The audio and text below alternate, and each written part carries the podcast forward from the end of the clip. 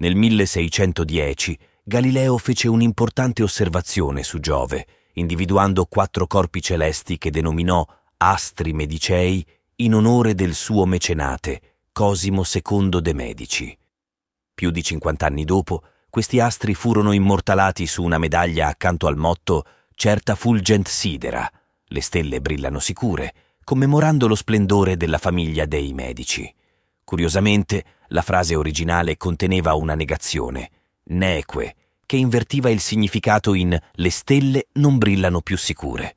Questa scelta paradossale diventa ancora più ironica considerando che fu proprio sotto il regno di Cosimo III, il destinatario della medaglia, che la stabilità della dinastia Medici si affievolì. Nel XVII e XVIII secolo la famiglia Medici attraversò un periodo di grande prestigio internazionale, celebrato anche con il matrimonio di Marguerite Louise d'Orléans, una parente del Re Sole, Tuttavia questo periodo fu seguito da un rapido declino politico che portò alla fine della dinastia. Il protagonista di questa vicenda fu Cosimo III de' Medici, il sovrano più longevo della sua famiglia. Nato a Palazzo Pitti il 14 agosto 1642, lo stesso anno della morte di Galileo Galilei, Cosimo III era figlio di Ferdinando II e Vittoria della Rovere. Nonostante lo sfarzo della corte medicea, ancora fervente di arte barocca e patrona delle scienze, la madre di Cosimo riuscì a impostare un'educazione improntata più alla religione che alla scienza, sotto la guida del teologo Volugnio Bandinelli, con il consenso di Ferdinando per mantenere la pace. Il risultato fu un giovane che, sebbene avesse manifestato un'inclinazione sportiva da bambino, a 17 anni era diventato taciturno, ombroso e malinconico. Inoltre, preferiva le messe e le visite ai santuari piuttosto che partecipare a balli e frequentare donne. Il padre, preoccupato per le inclinazioni del figlio, giunse alla convinzione che un matrimonio precoce potesse correggere il suo comportamento. Si adoperò quindi per cercare una sposa adatta, optando per Marguerite Louise d'Orléans, cugina del re Luigi XIV. Questa unione, mediata dal cardinale Mazzarino, mirava a consolidare i legami con la Francia, conferendo al giovane, nonostante la sua aura tetra, un senso profondo di responsabilità familiare. Con piacere il giovane accettò il matrimonio che, celebrato per procura il 17 aprile 1661, vide uno sposo di appena 19 anni e una sposa ancor più giovane, meno di 16 anni. Sfortunatamente la coppia si rivelò malassortita Marguerite Louise, abituata agli sfarzi e alla generosità di Versailles, trovò insoddisfacente il rigore austero della corte fiorentina e del marito. Le tensioni coniugali li spinsero presto a distanziarsi. Marguerite Louise si ritirava spesso nella villa di Poggio a Caiano, mentre fra il 1667 e il 1669 Cosimo intraprese ben due viaggi attraverso l'Europa, visitando Olanda, Spagna, Portogallo, Inghilterra e Francia. Il principe si distinse come uno dei primi a conoscere diverse lingue e a viaggiare, permettendogli di comprendere stili di vita, politiche economiche e amministrative di altre corti europee. Inoltre stabilì relazioni personali con i leader dell'epoca. Il Re Sole gli tributò la sua spada con parole lusinghiere ma fu in Inghilterra che ricevette la migliore accoglienza, visitando le università di Oxford e Cambridge e ricevendo elogi per la protezione che suo padre avrebbe garantito a Galileo durante il processo. Quest'ultimo encomio lo lasciò alquanto imbarazzato, poiché non considerava certo un punto d'onore opporsi all'autorità ecclesiastica. Nel 1670, pochi mesi dopo il suo ritorno a Firenze, il padre Ferdinando morì trasferendo a Cosimo l'eredità del Granducato di Toscana. Inizialmente Cosimo si rivelò un governante coscienzioso e zelante. Tuttavia, la sua devozione religiosa presto prese il sopravvento sui suoi interessi politici, portando il nuovo Granduca a delegare quasi interamente il governo alla madre.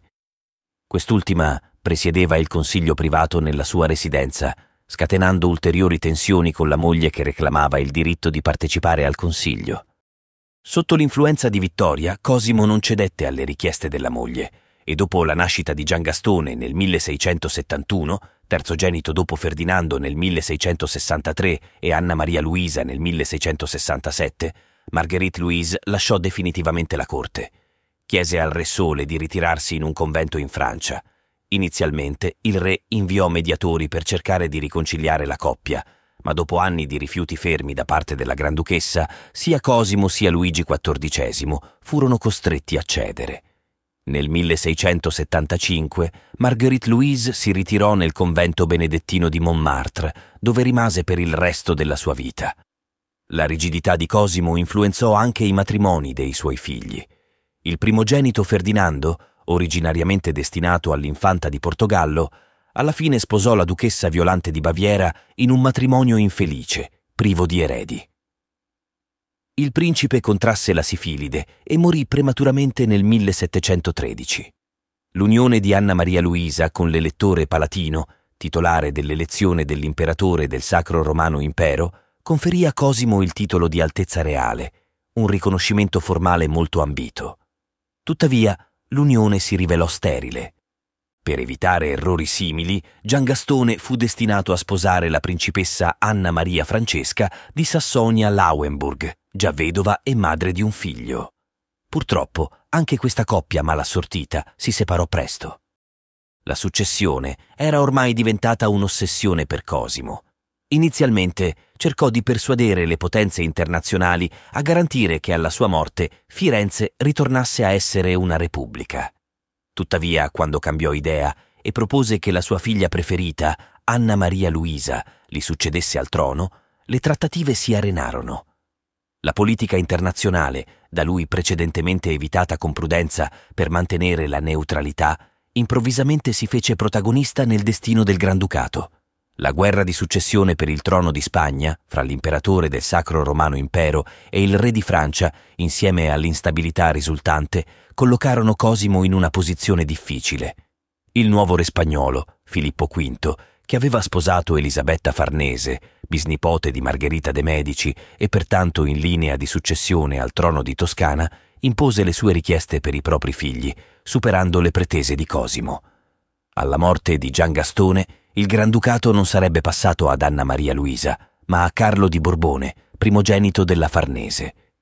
Questa decisione non fu nemmeno comunicata ufficialmente al Granduca. Disperato per i suoi insuccessi, Cosimo si ritirò in se stesso e chiamò la sua amata figlia, ormai vedova, di cui si fidava più che dell'erede Gian Gastone, tenuto lontano dal governo fino all'ultimo. L'interesse di Cosimo per la caccia si spense nel 1717, quando uccise accidentalmente un uomo. Ciò che gli rimase per allietare la sua vita furono le sue devozioni e i suoi interessi botanici, coltivati con passione nei giardini di Boboli. La morte lo raggiunse il 31 ottobre 1723, dopo un regno di ben 53 anni, il più lungo fra tutti gli esponenti dei medici. L'arcivescovo di Pisa, uscendo dalla sua stanza, dichiarò che quel principe aveva poco bisogno d'assistenza per morir bene, perché nel corso della sua lunga vita non si era studiato e curato di altro che di prepararsi alla morte.